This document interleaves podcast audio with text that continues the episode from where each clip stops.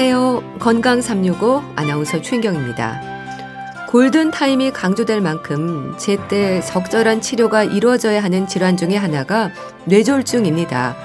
특히 뇌졸중의 많은 부분을 차지하는 뇌경색은 뇌혈관이 막히면서 심각한 후유증으로 이어질 수 있습니다. 어느 혈관이 막히느냐에 따라 증상이 달라질 수도 있는 뇌경색의 위험. 글쎄요. 한번 손상되면 회복이 어려운 뇌혈관은 왜 막히는 걸까요? 막히기 전 의심할 수 있는 증상들은 없을까요? 오늘은 뇌졸중, 특히 뇌경색의 위험에 대해서 알아봅니다. 그리고 암 환자들의 영양관리에 대해서도 살펴보겠습니다. 건강 365 박원의 All of My Life 듣고 시작하겠습니다. 우리 뇌조직이 기능을 제대로 못하는 경우 원인은 다양합니다. 그중 하나로 뇌혈관이 막히는 뇌경색도 포함이 됩니다. 뇌혈관이 막혀서 뇌 일부가 손상되는 질환, 뇌경색. 가톨릭대 인천 성모병원 신경과 김태원 교수와 함께합니다. 교수님 안녕하세요. 네, 안녕하십니까. 네, 교수님 이 뇌혈관뿐만이 아니라 우리 몸의 혈관은 어디나 막힐 수 있긴 하죠. 네, 맞습니다. 우리 몸의 혈관은 어디나 막힐 수 있습니다. 다만 치명률과 예후를 생각한다면 네. 뇌혈관과 심장혈관 질환이 매우 중요하다고 하겠습니다. 네, 그렇게 혈관이 막히는 이유로 여러 가지 원인들이 지적이 되는데요. 뇌경색의 경우는 어떻습니까? 뇌혈관이 막히는 주 원인은 첫 번째로는 주경화 뇌혈전증, 예. 두 번째 뇌색전증, 그리고 세 번째 소혈관 폐색으로 나눌 수 있습니다. 여기서 첫 번째 그 주경화 뇌혈전증이란 동맥벽에 지방이 침착되면서 내막이 두꺼워지고 이로 인해서 동맥이 좁아지면서 딱딱해지는 현상을 주경화라고 하는데 우리가 흔히 얘기하는 동맥경화라고 하는데 여기에 혈전이 생겨 혈관을 막는 경우를 주경화 뇌혈전증이라고 합니다. 두 번째는 색전증이라고 하는데요. 여기 이거는 혈관에 떠다니는 혈전이 혈관을 막는 경우입니다. 예를 들면 심장에서 만들어진 혈전이 혈관을 떠다니다가 뇌를 막는 심장성 색전증이 대표적인 경우라고 할 수 있습니다. 세 번째는 소혈관 폐색이라고 해서 앞에 그 두 경우와 달리 작은 혈관이 막혀서 생기는 경우로 뇌경색의 크기가 1cm, 1.5cm 이하의 작은 뇌경색을 뜻합니다. 보통은 이제 이런 경우는 혈관벽이 고혈압 등에 의해서 두꺼워져서 발생하게 됩니다. 그 외에는 이제 여러 가지 다른 원인들, 뭐 동맥 박리라든지 혈관염이라든지 이런 게 있지만은 앞에 말씀드린 세 가지가 대부분의 원인을 차지합니다. 네. 그럼 뇌경색 환자들의 뇌 사진을 보면요, 어떻게 변해 있나요? 건강한 사람하고 좀 비교를 할 때 사진상으로도 확연히 차이가 있는 건가요? 네, 우리나라의 경우 특히 이제 앞에 말씀드린 주경화 뇌혈전증과 소혈관 폐색으로 인한 뇌경색이 특히 많습니다. 네. 이런 분들의 뇌 사진은 일반 건강한 분들에 비해 확연히 다른데요. 먼저 혈관을 보면 이제 뇌경색 발생 부위뿐만 아니라 여러 다른 부위의 혈관들도 좁아진 소견들을 자주 관찰할 수 있습니다. 두 번째는 이제 무증상으로 모르고 지나간 뇌경색, 뇌출혈 등이 관찰되기도 하고 또는 이제 뇌경색이 여러 번 재발하면서 뇌경색이 쌓이면서 뇌가 위축되는 게 관찰이 되기도 합니다. 네. 그러니까 뇌혈관이 막히면서 일단 뇌 일부가 괴사하는 상태로 되는 거잖아요. 마비라든지 후유증이 그래서 남는 걸까요? 네, 맞습니다. 뇌경색 발생 수개월 뒤에 뇌 사진을 찍어보면 실제로 뇌 일부가 괴사되면서 뇌 조직이 없어져서 빈 공간으로 대체되어 있는 것이 보입니다. 이로 인해서 마비라든지 언어장애, 인지장애 등의 후유증이 남습니다. 근데 혈관이 처음부터 느닷없이 막히진 않는 거죠? 그러니까 혈류가 줄어드는 어느 정도까지는 모르다가 어느 순간 문이 닫힌 것처럼 꽉 막히면서 갑자기 쓰러지는 건가요? 네. 근데 환자마다 다양합니다. 말씀하신 것처럼 보통 주경화가 혈관을 완전히 막을 때까지 모르는 경우도 있는데 40%의 환자는 전조 증상을 경험한다고 알려져 있습니다. 그래서 뇌혈관이 일시적으로 막혀서 증상이 생겼다가 혈관이 다시 뚫리면서 증상이 좋아지는 일과성 허혈 증후군이 이에 해당하는데 이런 거를 이제 반복적으로 전조 증상으로 경험을 하는 경우도 있습니다. 또한 색전증인 경우는 근데 혈전이 갑자기 이동하면서 혈관을 막기 때문에 보통은 증상이 갑자기 나타나게 됩니다. 네, 교수님, 이 뇌경색의 증상도 다양하지 않나요? 막힌 혈관의 위치에 따라서 이건 조금씩 달라지는 건가요? 네, 막힌 혈관의 위치에 따라 증상이 달라지게 됩니다. 다만 가장 전형적인 증상은 보통은 일측성의 반신마비, 언어장애, 어지러움증, 시야장애 등입니다. 일측성 반신마비라는 게 한쪽으로만 마비가 오는 건가요? 네, 맞습니다. 왼쪽 팔다리라든지 오른쪽 팔다리 이런 경우고, 보통은 이제 양쪽 손이 저린다든지 양쪽의 증상이 오는 경우는 드뭅니다. 그러니까 모든 증상들이 동시에 오는 경우도 있습니까, 그러면? 뇌경색의 크기가 아주 크거나 여러 군데 다발성으로 뇌경색이 발생한다면 여러 증상들이 동시에 일어날 수 있습니다. 그럼 또 뇌경색으로 인해서 어지럼증이 생기는 건 왜 그렇습니까? 막힌 혈관의 위치에 따라 증상이 다양하다고 말씀드렸는데요. 막힌 혈관이 어지러움을 담당하는 손해라든지 뇌관에 뇌경색이 생기면 어지러울 수 있습니다. 예, 교수님, 뇌경색 환자들이 그럼 가장 두려워하는 후유증에 있어서 심각한 후유증을 남길 수 있는 제일 안 좋은 상태랄까요? 특히 어디가 막히면 가장 위험할까요? 저희가 이제 심각한 후유증으로 판단을 하는 데 있어서 중요한 거는 뇌경색 후에 독립적으로 보행이 가능한지, 일상생활을 도움 없이 혼자 할 수 있는지가 중요합니다. 예를 들면 반신마비로 인해서 뇌경색 후에 침상생활을 계속하게 된다든지 심한 언어장애, 인지장애 때문에 일상생활에 이제 꼭 도움을 받아야지만 가능하게 되는 경우 심각한 후유증의 예라고 할 수 있습니다. 뇌경색은 이렇게 신경학적인 후유증이 심하게 남기 때문에 환자 본인의 일상생활, 사회생활 이제 거기에 지장을 줄 뿐만 아니라 사실은 가족 전체들 그리고 사회에도 큰 부담을 주게 됩니다. 그래서 사실은 이게 어떤 특정 혈관이 더 나쁘다고는 할 수 없습니다. 같은 부위의 혈관이 막혀도 환자마다 증상이 다를 수 있기 때문입니다. 다만 왼쪽 되뇌는 이제 언어나 인지 기능이 많이 분포하기 때문에 왼쪽 되뇌의 뇌경색이 크게 오는 경우 좀 더 나쁜 예후를 보이는 경우가 있습니다. 그럼 뇌경색으로 쓰러지기 전에 이제 검진이라든지 다른 질환으로 병원에 왔다가 우연히 발견이 되는 경우도 많은가요? 네, 검진 등을 통해서 우연히 이제 혈관 문제를 발견하는 경우도 있습니다. 특히 고혈압이나 당뇨, 고지혈증 있는 분들이 그러한 경우가 많습니다. 요즘은 뇌졸중에 대한 예방 차원에서 이렇게 건강검진으로 뇌를 좀 종합적으로 살피기도 하지 않나요? 고위험군, 아까 말씀드린 고혈압, 당뇨, 고지혈증, 비만, 흡연하시는 분들, 이런 분들은 정기검진을 통해서 뇌혈관을 확인하는 것도 좋은 방법입니다. 다만 저희가 이제 위대장 내시경처럼 몇 세 이상 몇 년에 한 번씩 검사한다, 이런 가이드라인은 현재까지는 없습니다.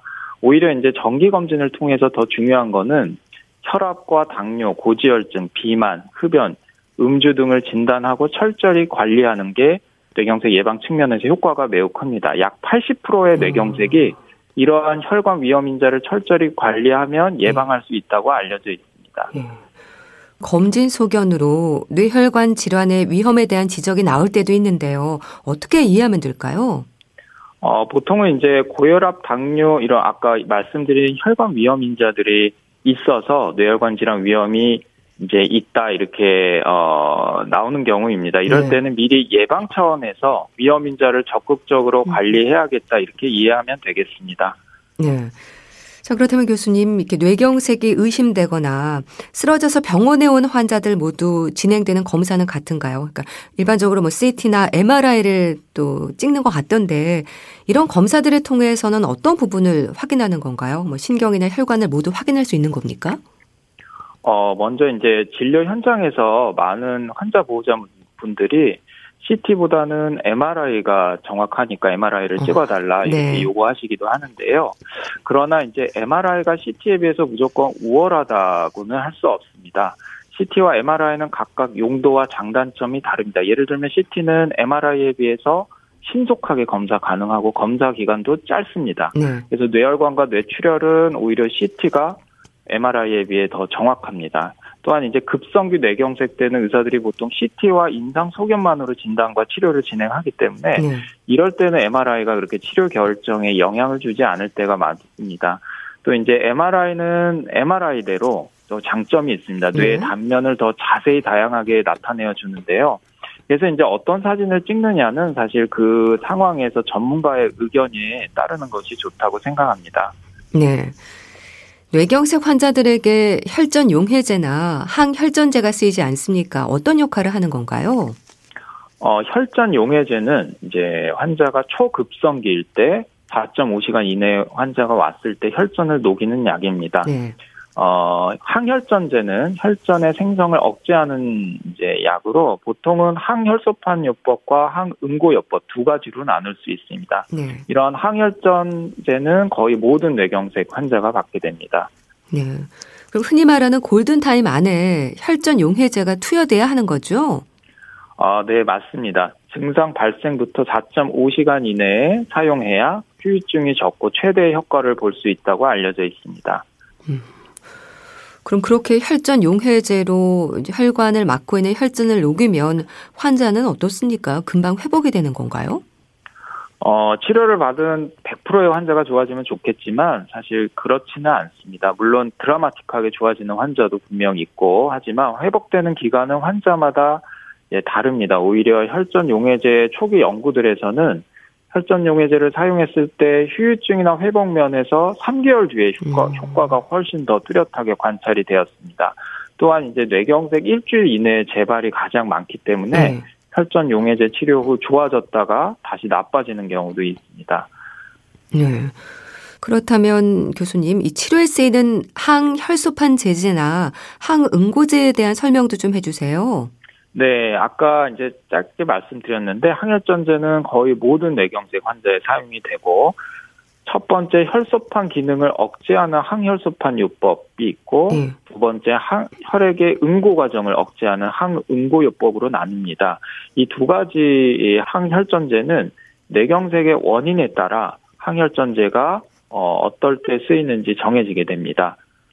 항응고제는 우리가 가장 흔하게 심방세동이라는 심장의 부정맥 때문에 뇌경색이 발생하였을 때 쓰이게 되는데 여기서 강조하고 싶은 것은 항응고제 사용으로 인해서 뇌경색 예방 효과가 출혈 부작용의 위해보다 훨씬 크기 때문에 항응고제의 적응증에 해당하는 경우에는 적극적으로 복용하는 것이 좋습니다. 오히려 출혈 부작용을 두려워해서 항응고제를 적정 용량을 사용하지 않았을 때 뇌경색 재발로 인한 위해가 훨씬 크다고 계속 보고가 되고 있습니다. 최신 항응고제들은 옛날에 쓰이던 그런 어떤 와파린이나 이런 항응고제에 비해서 뇌출혈 위험을 1% 이하로 획기적으로 낮췄습니다. 네. 자, 그럼 약물 치료도 있지만 교수님, 시술과 수술이 고려가 되는 경우도 있을 텐데요. 어떤 기준에서 결정이 되는 걸까요? 급성기 혈전 용해제를 사용하고 바로 뒤이어서 혈관 내 혈전 제거술이라는 시술을 할 때가 있고 또는 이제 혈전 용해제의 효과가 미진할 때 시술을 시도할 수 있습니다. 또한 혈전 용해제를 사용하지 못하는 어떤 그런 금기증에 해당하는 경우에도 사용할 수 있는데 보통은 이제 뇌경색 발생 6시간 이내에 시행을 합니다. 그러나 이제 이게 모든 환자가 시술을 하지는 않습니다. 예를 들면 소혈관 뇌경색이라든지 이런 경우는 사용하지 않기 때문에 이제 환자 개개인마다 굉장히 사용 상황이 다릅니다. 그래서 그 환자를 보고 있는 그때 이제 전문가의 의견에 판단에 맡기는 게 최선이라고 생각합니다. 네. 그럼 약물요법으로 위기를 넘기긴 했어도 재발 위험이 있는 경우에 뭐 스텐트 삽입술과 같은 시술을 하는 건가요? 급성기 때 혈관 내 혈전 제거술의 한 가지 방법으로 스텐트를 넣는 경우가 있고 또는 이제 저희가 시기와 상관없이 만성적으로 우리 목에 있는 근위부 경동맥이 심하게 좁아져 있는 경우에 경동맥 내막 절제술 수술이라든지 스텐트 시술을 예방적으로 하는 경우가 있습니다. 네. 그럼 스텐트 같은 경우는 영구적인 겁니까? 보통은 한번 넣었을 때는 계속 유지하게 됩니다. 교수님, 뇌경색 환자들은 쓰러지기 전으로 회복을 할 수 있을까 이제 걱정을 많이 하실 텐데요. 환자들에게 어떤 말씀을 하세요? 뇌경색 후의 신경학적인 회복은 보통 3에서 6개월에 걸쳐서 이제 서서히 좋아지게 됩니다. 그래서 초기에 너무 낙담하거나 이제 조바심 가지지 않도록 이렇게 말씀을 이제 해드리고 또 열심히 재활치료하면 나중에 많이 좋아지는 경우가 있습니다. 네. 근데 회복하기까지 뭐 운동치료라든지 시술이나 수술 후에도 환자들이 받아야 할 치료들도 많겠죠? 아, 네, 맞습니다. 특히 이제 2차 예방, 즉 뇌경색 재발을 막기 위해서는 항혈전제 복용을 지속적으로 해야 합니다. 또한 뇌경색 이후에 안정기에 접어들면 재활치료를 꼭 받아야 합니다. 그럼 항혈전제 복용은 뭐 계속 하셔야 되는 건가요? 원칙적으로는 계속하게 됩니다. 정기검진도 중요할 텐데 어떨까요? 정기검진은 앞에서 말씀드린 것처럼 이렇게 이제 현재까지 가이드라인은 없습니다. 아마도 비용 대비 효용성 측면에서 검진의 어떤 효율성이 검증되지 않았기 때문이겠죠. 하지만 오히려 이제 정기 검진을 통해서 혈압, 당뇨, 고지혈증 등의 혈관 위험 인자를 발견하고 진단하고 철저히 관리하는 것이 뇌경색 예방 측면에서 효과가 굉장히 큽니다. 네. 그렇다면 교수님, 또 뇌경색으로 관리 중인 분들이 낙상과 같은 사고를 당하거나 해서 뇌출혈이 발생할 수도 있을까요? 그런 경우가 있습니다. 다만 이제 저희가 그런 낙상을 예방하기 위해서 여러 병원들에서 많은 노력을 기울이고 있습니다. 낙상이 할 것 같은 그런 위험한 환자들을 따로 관리를 한다든지 침대의 높이를 많이 낮춘다든지 그런 관리를 철저하게 하고 있습니다. 뇌졸중에 있어서 뇌출혈보다는 뇌경색이 많다고 들었는데요. 뇌출혈의 위험도 늘고 있다고 들었습니다. 어떤가요? 사실은 이제 우리나라도 그렇고 이제 뇌경색이 압도적으로 많습니다. 저희가 서구의 식생활을 따라가면서 이제 이전에는 뇌출혈이 좀 많았지만은 요새는 뇌경색이 거의 점점 많아지고 있고 훨씬 많습니다. 뇌출혈로 쓰러진 분들은 또 혈관성 치매로 이게 또 이어지면 어쩌나 걱정을 하는데요. 이 부분은 어떨까요?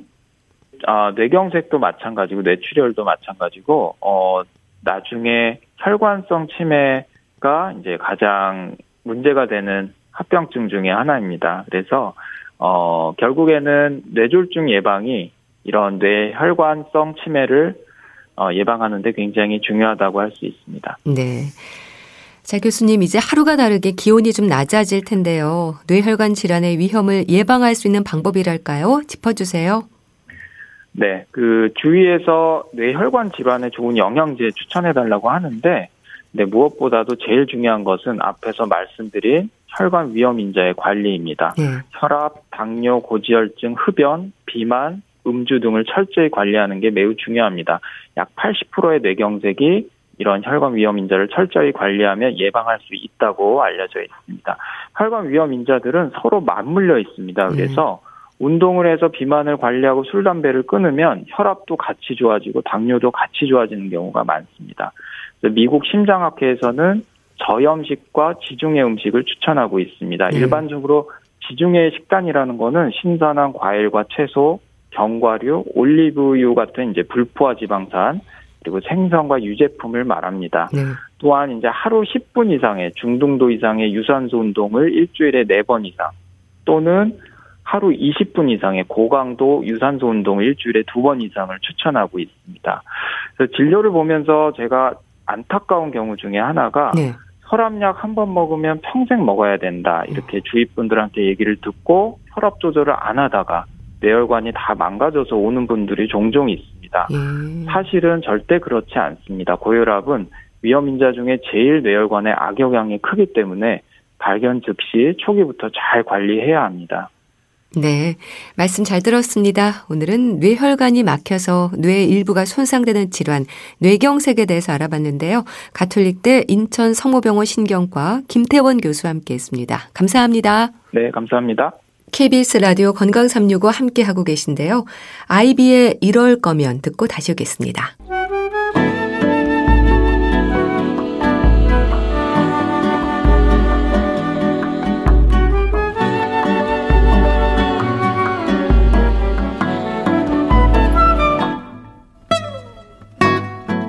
건강한 하루의 시작. KBS 라디오 건강 365 최윤경 아나운서의 진행입니다.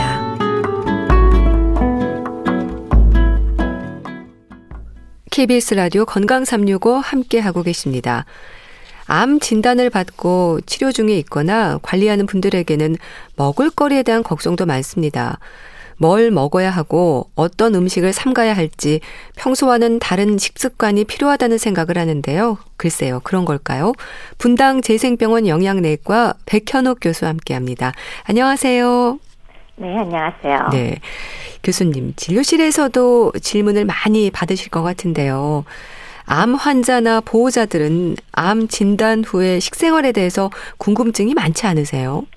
당연히 많이 궁금해하시죠. 네. 더군다나 왜 병원에서는 예를 들면 암이 진단 붙었을 때 앞으로 뭐 수술을 어떻게 해야 된다든지 항암제, 뭐 방사선 치료 등 이런 치료적인 측면에 대해서는 충분히 설명을 하잖아요. 예. 근데 정작 왜 환자 입장에서는 내가 뭘 먹고 어떻게 생활해야 되는지 이런 게 막막하다고 느낄 때가 많잖아요. 그렇죠. 게다가 여러 매체를 보고 있으면 암에는 이러저런 것을 먹으면 뭐 혹은 이걸 피하면 안 걸릴 수 있다라든가 뭐 치료가 된다라든지 그런 방식의 광고가 사실 도처에 있잖아요. 그러니까 환자 본인도 그렇고 가족들은 머리가 복잡할 수밖에 없죠. 그래서 암 진단을 받으면 일단 고기부터 끊는 분들도 많은데요. 오히려 적당한 육류 섭취는 필요하지 않을까 싶습니다. 교수님, 암 환자들의 먹을거리에 대한 오해랄까요? 어떤 부분들이 지적이 될까요? 왜 우리가 평소에 흔히 접하는 정보 중에서 채소가 특별히 좋고 특히 뭐 푸른잎 채소라든지 뭐 브로콜리 이런 거 암 예방에 굉장히 좋다는 정보 많잖아요. 네. 그리고 당연히 흰쌀밥보단 잡곡이나 현미밥이 건강식으로 알려져 있고요. 게다가 뭐 붉은 고기는 뭐 저기 발암물질이다 이런 얘기까지 있으니까요. 네. 그러니까 당연히 많은 분들이 암이라고 진단받는 순간, 암이란 단어가 나오는 순간부터 당장 고기부터 끊고 그리고 나는 잡곡밥과 채소로만 식단을 구성한다. 이런 마음을 많이 가지게 되죠. 네. 근데 사실은 이건요.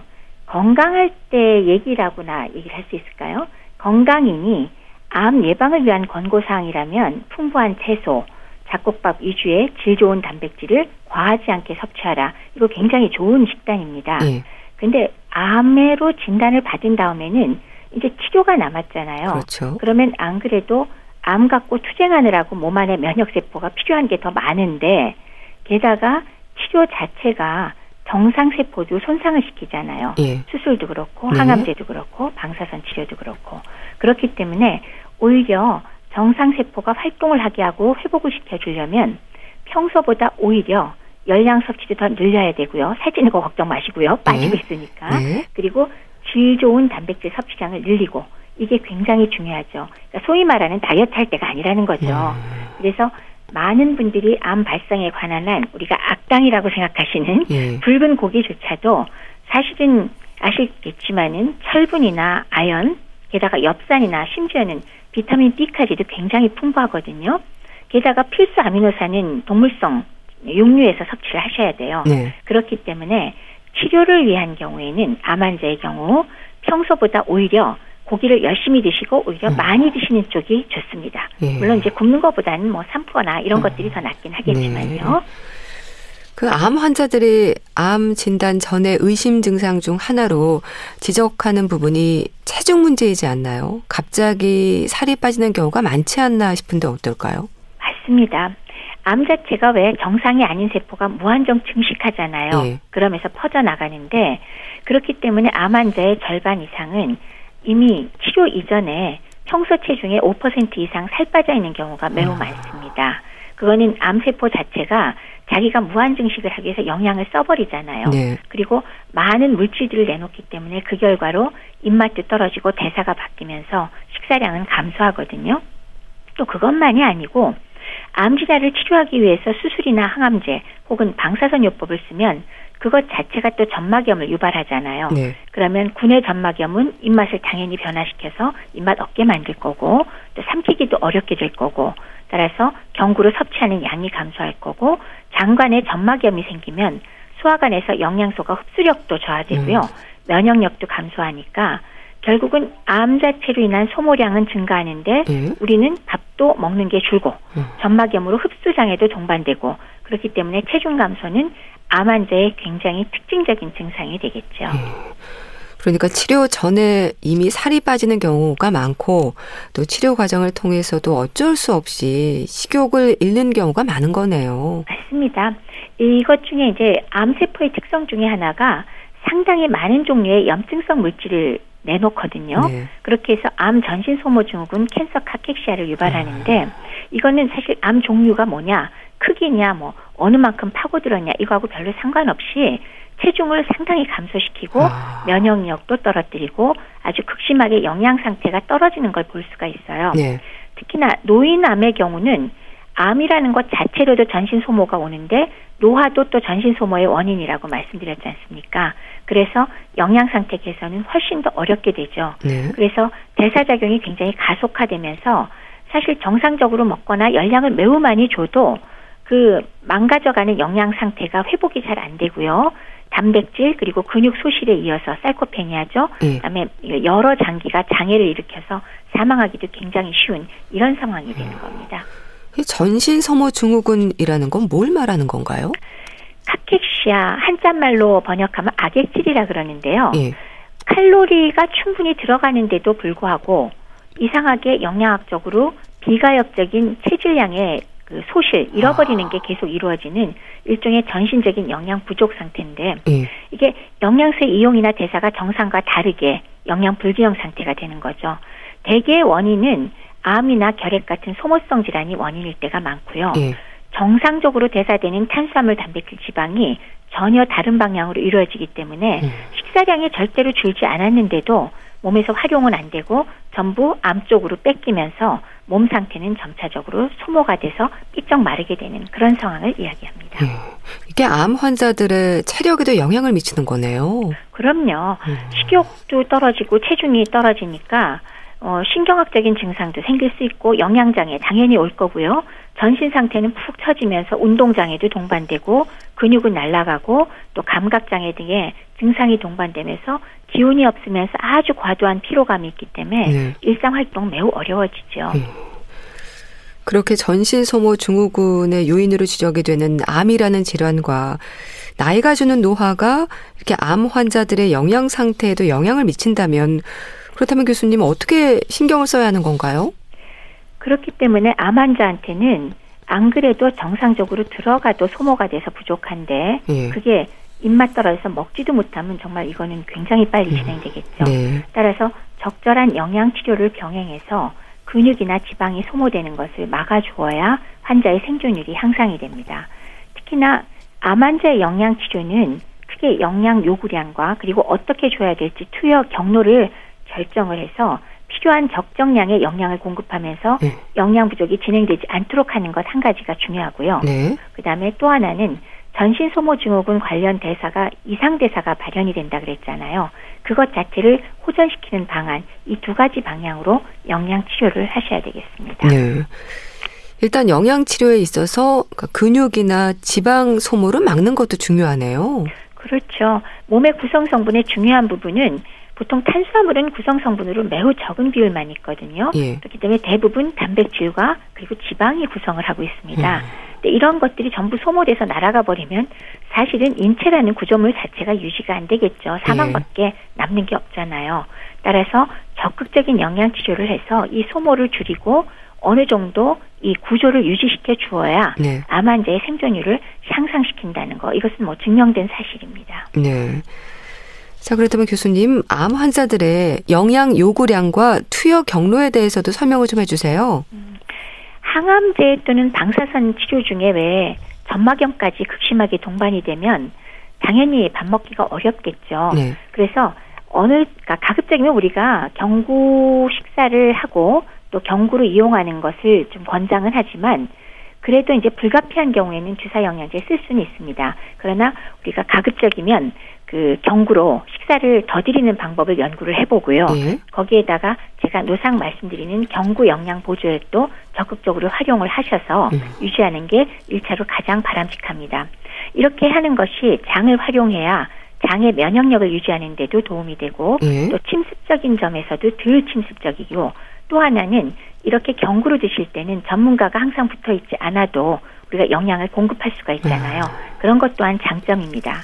그렇지만 경구 섭취가 절대로 불가능해진다면 혈관을 이용한 정맥 영양으로 필요량을 정확하게 계산해서 너무 과하지도 그러나 부족하지도 않도록 공급하도록 하는 게 중요하겠고요. 네. 이때는 영양 전문가로 구성된 영양 집중지원팀이 환자를 평가하고 적정 열량의 양과 그리고 적정 영양소의 양을 산출해서 영양치료를 하게 됩니다. 네. 수술을 해야 하는 암 환자들 중에서 이런 특히 영양에 문제가 되는 분들도 있지 않을까 싶은데요. 또 이렇게 수술과 치료를 견디려면 영양 불량의 상태부터 해결해야 되지 않을까요? 맞습니다. 수술은 정작 해야 되는데 이미 암으로 인해서 전신 소모가 돼서 아주 피골이 상접했을 때 사실은 전신 마취하기도 어렵거든요. 예. 그래서 수술 전에 영양평가를 해보아서 영양 불량의 고위험군일 경우에는 수술 전 2주, 짧게는 1주 정도에 적극적인 영양치료를 미리 해서 어느 정도는 영양 상태를 해결하고 들어가는 것이 좋습니다. 네. 그래서 경구 섭취가 불충분할 경우에는 관을 통해서 경장 영양을 주든가 혹은 그것도 힘들 경우에는 정맥을 통해서 정맥 영양, 그러니까 혈관 주사를 사용해서 충분한 영양 공급을 하게 되는데 근데 사실 우리나라 분들하고 제가 접해보면요. 정맥 영양, 주사를 오히려 선호하십니다. 코에다가 줄꽂기 사실 대부분 싫어하시거든요. 그렇지 않겠어요? 그래서 만약 하게 될 경우에는 정맥 영양을 1주 내지 2주 하는 경우가 많습니다. 네.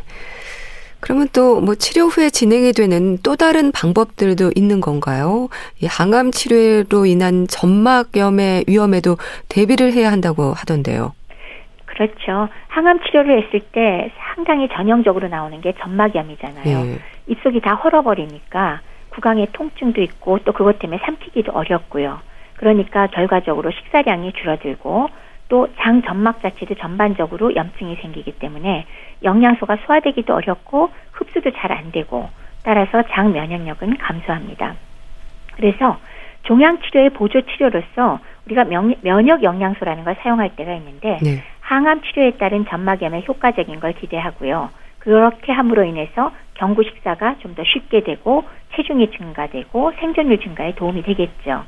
그리고 약물로는 너무 입맛이 떨어지고 체중이 감소하기 때문에 식욕 증진 목적으로 그리고 체중 증가 목적으로 스테로이드 계통의 약물을 조금 쓸 수도 있고 아니면 식욕 촉진제로서 메게스테롤을 사용해서 열량 흡수를 늘리고 영양 상태가 호전될 수가 있습니다. 예. 여기서 면역 영양소에 대한 설명도 좀 해주시면 좋을 것 같아요. 네. 아기닌이나 그루타민 같은 게 그런 요 두 종류의 아미노산이 면역 영양소로서 장점막 회복에 도움을 주는 것으로 알려져 있어서 회복기에 우리가 활용할 때가 많습니다. 그것뿐만이 아니라 미세 영양소인 그 미네랄 아연 있죠.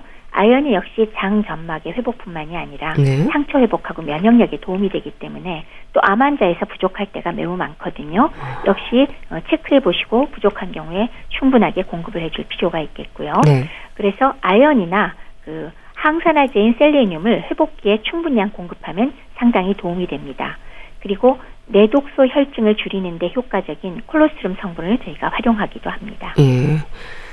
참 암 환자의 영양치료는요. 이렇게 암으로 인한 근육이 빠지는 문제라든지 전신소모 증후군에 대한 치료가 중요하겠네요. 맞습니다. 만약에 이거를 일찌감치 영양치료를 제대로 안 해서 이미 근육이 거의 다 사라지고 체중 감소가 상당히 진행돼서 개체 면역력이 급격하게 저하된 시점에서는 영양치료를 그때부터 하는 게 굉장히 효과가 미미할 수도 있습니다. 그렇기 때문에 가급적 치료가 가능한 초기에 영양치료를 시작하는 것이 바람직하고요.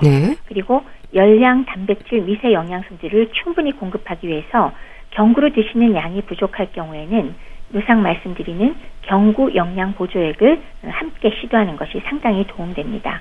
그리고 다양한 면역 영양소는 사용하기에도 안전하고 또 노화하고 항암 치료 관련 점막 기능 저하를 호전시킬 수 있으니까 예. 면역력 증강 목적 그리고 체중 증가 목적으로 적극 사용하시는 걸 추천합니다. 예.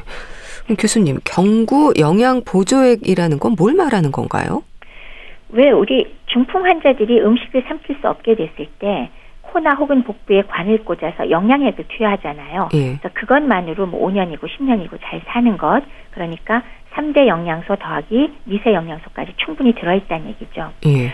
이렇게 관 급식에 사용하는 상업적인 그 시판되는 영양액 중에다 맛을 적절하게 가미하고 그다음에 양을 작게 해서 캔이나 팩으로 포장해서 한 번에 먹기 좋게 만들어 판매되는 것이 종류가 굉장히 다양히 나와 있습니다. 네. 이것을 간식처럼 식사와 식사 사이에 공급하는 건데요. 추가로 열량을 공급할 뿐만이 아니라 비타민과 미네랄까지 고른 영양소를 암 환자에 공급하는 목적으로 사용하고 보통 200cc 한 번이 이제 200칼로리 정도 되거든요. 예. 그걸 하루에 한 번에서 혹은 뭐 두 번, 세 번까지 보충하시면 총 열량 단백질의 섭취량도 증가하고 미세 영양소도 제공하고 그리고 입맛도 호전되기 때문에 이것만으로도 식사량이 증가하는 걸 우리가 볼 수 있어요. 네. 따라서 암에도 효과적이고 노인성 전신소모 증후군에도 모두 효과적인 영양중재법이라고 할 수 있겠습니다. 네. 값도 매우 싸고요. 암 환자들에게 뭐 이런 보조적인 방법들이 필요한 경우가 많은가요? 대부분 필요하죠. 암 수술이나 기타 항암 치료 이전에도 이미 체중 감소를 동반할 경우가 많고요. 네. 치료에 돌입하면 치료 자체가 정상 조직도 손상을 입게 하잖아요. 따라서 그 영양 불량 상태의 정도는 개인차가 있을지라도 네. 어쨌건 대부분의 암 환자가 영양 불량 상태이기 때문에 정확히 상황을 파악하고 환자분 하나하나에게 적절한 보조적 영양 치료를 함께 해주셔야 암으로부터 회복이 잘 되게 되겠죠. 네. 참 암 환자의 영양관리, 특히 노인들에게 있어서는 이제 노화만으로도 체중뿐 아니라 근육과 같은 여러 가지 부분들을 챙겨야 할 텐데요. 암이라는 질환까지 동반이 되면 얼마나 힘들지 감이 짐작이 됩니다. 교수님, 가족들이 좀 신경을 써야 하는 부분이랄까요? 이것도 좀 짚어주세요. 그렇죠. 신경 쓸 부분이 많죠. 네. 정신적인 부분은 제가 모르겠고 일단 영양 쪽만 얘기해도 네. 암이나 암 자체나 암 치료에서 식사 섭취 관련으로 계속 말씀드리지만 입맛 떨어지죠. 메시껍죠. 토하기도 하죠. 네. 입과 목이 아프죠. 입맛은 당연히 변화하죠. 입이 마르죠. 그리고 변비설자도 동반되죠. 면역기능 떨어져 게다가 피로하니까 우울증까지 동반됩니다. 네. 따라서 옆에서는 어떻게 해서든지 좀 식사를 하실 수 있는 방안으로 노력을 많이 하셔야 될 텐데요. 네. 가령 식욕부진이 있을 경우에 뭐 한꺼번에 많이 먹으라고 강요하지 말고 조금씩 자주 그리고 시간을 너무 정할 필요 없이 원할 때 먹을 수 있도록 예. 언제든지 드실 수 있게 준비를 해둘 필요가 있겠고요. 예. 또 가볍게 운동을 하면 아무래도 좀 입맛 좀 돌겠죠. 또 분위기도 바꾸고 메뉴도 다양하게 보호자가 하실 일 많습니다. 예. 그리고 면역력이 저하된 것을 감안해서 음식을 가급적 익혀서 드시도록 하는 게 좋습니다. 날 것보다는. 네. 그리고 제가 계속 강조하는 단백질 섭취 충분히 하셔야 암으로부터 그리고 치료로 인한 손상으로부터 회복이 제대로 됩니다. 그리고 물론 중증 영양 불량 상태로 일주일 이상 경구 식사를 전혀 못할 경우에는 일정 기간 입원 등의 방법으로 적극적인 영양 집중 치료를 하는 방식으로서 정맥 영양을 활용하는 것이 필요할 때가 있습니다. 예. 그래서 저의 경우는 보통 1주나 2주 정도의 기간을 잡아서 필요한 경우에 해드리기도 합니다. 네. 또 민간요법에 의존하는 분들도 많은데요. 삼가야 하는 부분이랄까요? 암 환자들의 영양관리에 있어서 잘못 알고 있는 부분들도 좀 알려주시죠. 암이라고 진단받으면 오만 사람들이 다 달라붙잖아요. 그래서 뭐 건강기능식품이나 이런 것들은 뭐 제가 지금 언급할 내용은 아니라 드시고요. 네. 그냥 영양관리 측면만 본다면 암이라는 글자만 한마디 들었다. 그러면은 나 지금부터 소식할 거야. 예. 나 지금부터 고기 안 먹고 채식해야 돼라고 단단히 결심을 하세요. 그 네. 단어를 듣는 순간. 근데 평소 건강하실 때 간단히 얘기해서 암 걸리기 전에 예. 소식을 하시건 체중을 조절하시건 채식 식사를 하시건 고기를 피하시건 살 뺀다고 다이어트 하시건 네. 건강 지키는 의미를 하나하나 나름 찾아볼 수 있어요. 사람에 따라서 필요할 때가 있거든요. 그렇지만 일단 암으로 진단받고 치료를 시작해야겠다 마음을 먹으시면 거기에 대해서 정상세포가 회복이 돼야만 암과도 싸우고 내 몸이 회복이 돼요. 따라서 충분한 단백질, 충분한 열량, 충분한 미세 영양소가 균형 잡히게 제공되어야 인체 면역세포가 제대로 일을 하고 암세포를 제거하고 회복할 수가 있겠죠. 네. 따라서 평소보다 더 많은 열량과 단백질을 제공해야 합니다. 1.5배라고 생각하시면 맞습니다. 네. 그래서 고기 무조건 피하면 가장 중요한 질 좋은 단백질 공급이 부족할 수 있으니까 질 좋은 고기로 굽지 마시고 삶는 방법 같은 거 있잖아요. 네. 그런 것들로 좀 즐겨주시기를 제가 바랍니다. 네. 또 암 치료 후에도요, 이제 언제나 혹시 다른 암에 걸리는 건 아닐까, 재발하는 건 아닐까 걱정하는 분들이 많습니다. 그러다 보니까 먹는 것에 소극적이 된다고 해야 될까요? 조심스러워하는 경우도 많을 것 같은데, 암 환자는 병보다 굶어서 사망한다는 말이 있을 정도인데요. 음식 섭취와 소화 기능에 대해서도 좀 관리 요령을 짚어주세요. 당연히 지금 암 치료와 암 자체 때문에 입맛도 없어지지만 점막이 전부 손상이 됐거든요. 네. 그래서 삼키기도 어렵지만 장점막이 전부 정상이 아닙니다. 그래서 평소와 달리 소화 흡수도 안 되고 설사도 아주 흔하고 심지어는 피가 막 나오는 경우도 많거든요. 네. 따라서 앞서 말씀드렸듯이 위생적인 면에서도, 그러니까 세균을 피하기 위해서도 익혀 먹지만 소화가 잘 되게 만들어주시고, 그리고 뭐 다지거나 이런 방식으로 좀 더 소화 쉽게 만드는 방식이 중요할 거고요. 지나치게 기름지면 먹기가 어렵겠죠. 그래서 이런 소화장애는 항암제를 쓰는 분들, 방사선 치료하시는 분들 완전히 공통이거든요.